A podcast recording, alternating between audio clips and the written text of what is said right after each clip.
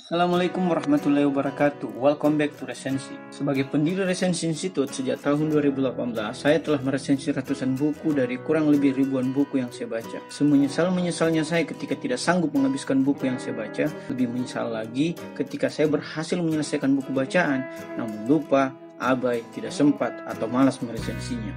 Padahal, meresensi buku merupakan tulisan yang menjadi jembatan antara bacaan dan ingatan. Padahal pula, teknik meresensi buku secara sederhana telah saya terapkan sejak mahasiswa baru. Namun, karena beberapa kekeliruan saya di masa lalu, banyak bacaan tersebut telah menguap tanpa sempat diresensi. Berdasar dari rasa sesal tak meresensi buku di masa lalu, saya kemudian dipertemukan dengan buku Muhyiddin M. Dahlan yang berjudul Inilah Resensi. Tidak tanggung-tanggung, subjudul yang diambil oleh penulis yaitu tangkas menilik dan mengupas buku. Suatu subjudul yang menantang, mengingat latar belakang penulis yang juga seorang novelis. Diterbitkan oleh penerbit e-buku pada Februari 2020, buku ini kemudian tersusun atas tiga bagian yang tersebar ke dalam 256 halaman. Mari kita bahas bukunya. Buku ini didahului dengan pembahasan mengenai urgensi meresensi, bahwa meresensi itu merupakan merencanakan bacaan, fokus dan tenggelam dalam bacaan, dan tentunya berbagi bahan bacaan kepada halayak umum. Pada bagian ini pula, penulis menjelaskan tentang tips meresensi dan tujuan meresensi, mulai dari tujuan akademis, intelektual, sosial, sekadar hobi, hingga tujuan ekonomi. Meskipun telah menentukan sendiri definisi dari resensi, mungkin ada baiknya jika penulis menyertakan definisi dari penulis lain, atau definisi dari kamus, aturan hukum, atau bahkan kitab suci.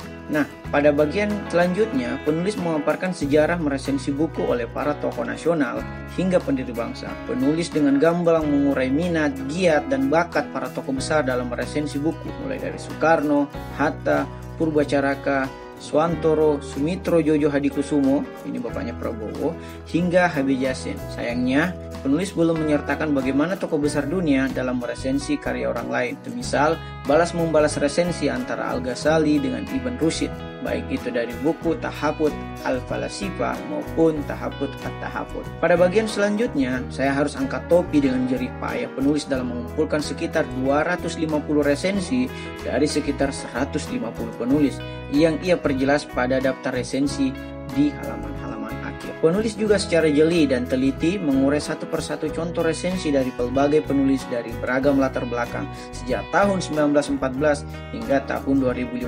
It's mean ya satu abad guys. Jika Anda berniat menjadi penulis resensi, buku ini akan memberikan Anda contoh dari resensi-resensi terbaik para penulis besar Indonesia. Penulis juga menyertakan friksi yang terjadi antara para penulis besar atau bahkan penulis kecil yang mampu menumbangkan penulis besar hanya dari menulis resensi atas buku penulis besar tersebut. Misalnya, resensi kontra resensi ala Mas Marco Karto di Kromo, atau resensi buku 33 tokoh sastra yang paling berpengaruh, atau resensi tuduhan plagiat buku tenggelamnya kapal Van der Wijk-nya Buyam Hamka, atau ditariknya dari peredaran buku sejarah perkembangan ilmu pengetahuan karya Prof.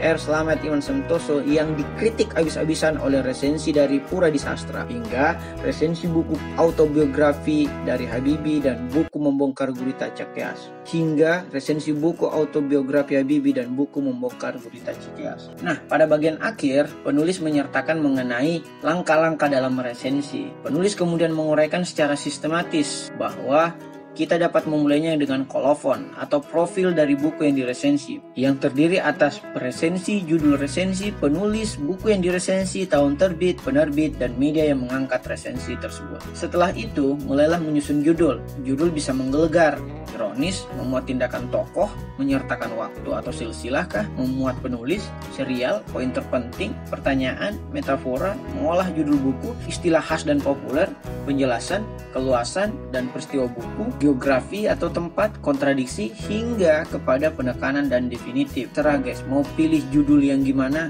Itu bebas. Jika judul bagaikan nama dari suatu rumah, maka paragraf pertama adalah halaman dari rumah tersebut. Halaman yang berantakan membuat orang enggan berkunjung dan memasuki rumah tulisan Anda. Maka, taklukkan paragraf pertama dengan langkah antara lain, informasi terbitan, tema dan metode, garis besar, penulis buku, gaya penulisan, deskripsi, kisah yang paling menarik, urgensi buku, fisik buku, pertanyaan, kritik, keunggulan buku, kutipan, perbandingan, hingga mengutip puisi, juga boleh. Setelah orang tertarik dengan halaman rumah Anda, ia akan masuk ke dalam rumah Anda. Itulah narasi di tubuh resensi Anda. Anda dapat menyusunnya antara lain dengan jenis buku, tema, metode penelitian, bagian vital, fokus, karya-karya lain penulis yang sama, cerita yang menonjol, titik kisar, kebaruan dan keunikan tema, menceritakan ulang, memainkan subjudul, titik perdebatan, kritik, cacat buku, puisi, kisah pribadi presensi dan buku yang diresensinya hingga ditujukan kepada siapa resensi tersebut. Silahkan pilih aja guys bagaimana narasi yang Anda inginkan. Tidak jarang, pengunjung rumah atau tulisan Anda berniat ke halaman belakang. Inilah penutup dalam paragraf terakhir.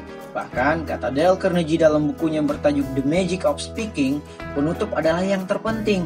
Maka jadikan penutup Anda suatu kesimpulan pesan yang Anda ingin sampaikan sehingga yang terlambat hadir atau terlambat membaca sekalipun dapat menangkap pidato atau tulisan Anda. Adapun langkah dalam mengunci paragraf terakhir dapat berupa kesimpulan kepada siapa buku ini, kritik, Kritik bisa kritik pendekatan, kritik riset, kritik terjemahan, dan kritik narasi, ujian, hingga sumbangan buku tersebut kepada masyarakat.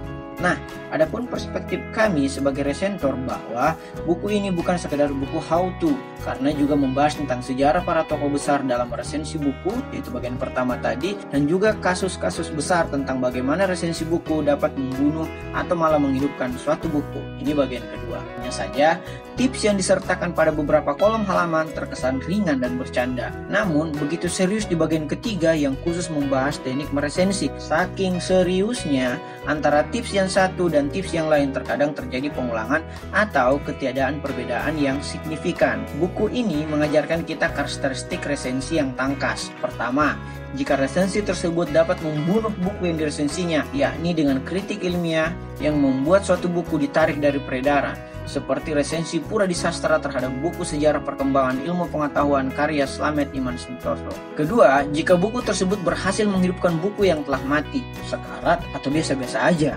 seperti resensi buku yang mendakwa Buya Hamka melakukan plagiat dalam karyanya Tenggelamnya Kapal Van der Wijk. Namun, penulis justru tidak melakukan kritik mendalam terhadap beberapa resensi yang ia sertakan dalam buku, karena lebih dari setengah halaman buku ini menyertakan contoh resensi, sisanya hanyalah saran penulis dalam meresensi buku. Terlepas dari beberapa kekurangan buku ini, namun Upaya penulis dalam merangkai sekitar 250 resensi ke dalam 256 halaman merupakan ikhtiar budaya yang patut diapresiasi. Apalagi, penulis merupakan pengumpul clipping dalam media radio buku. Rekomendasi saya untuk buku ini agar cetakan ke depannya lebih banyak menyertakan gagasan penulis dibandingkan saluran resensi yang baik. Buku ini direkomendasikan bagi mereka yang ingin belajar meresensi buku. Karena dengan meresensi buku, Anda membangun jembatan antara bacaan dan nyata.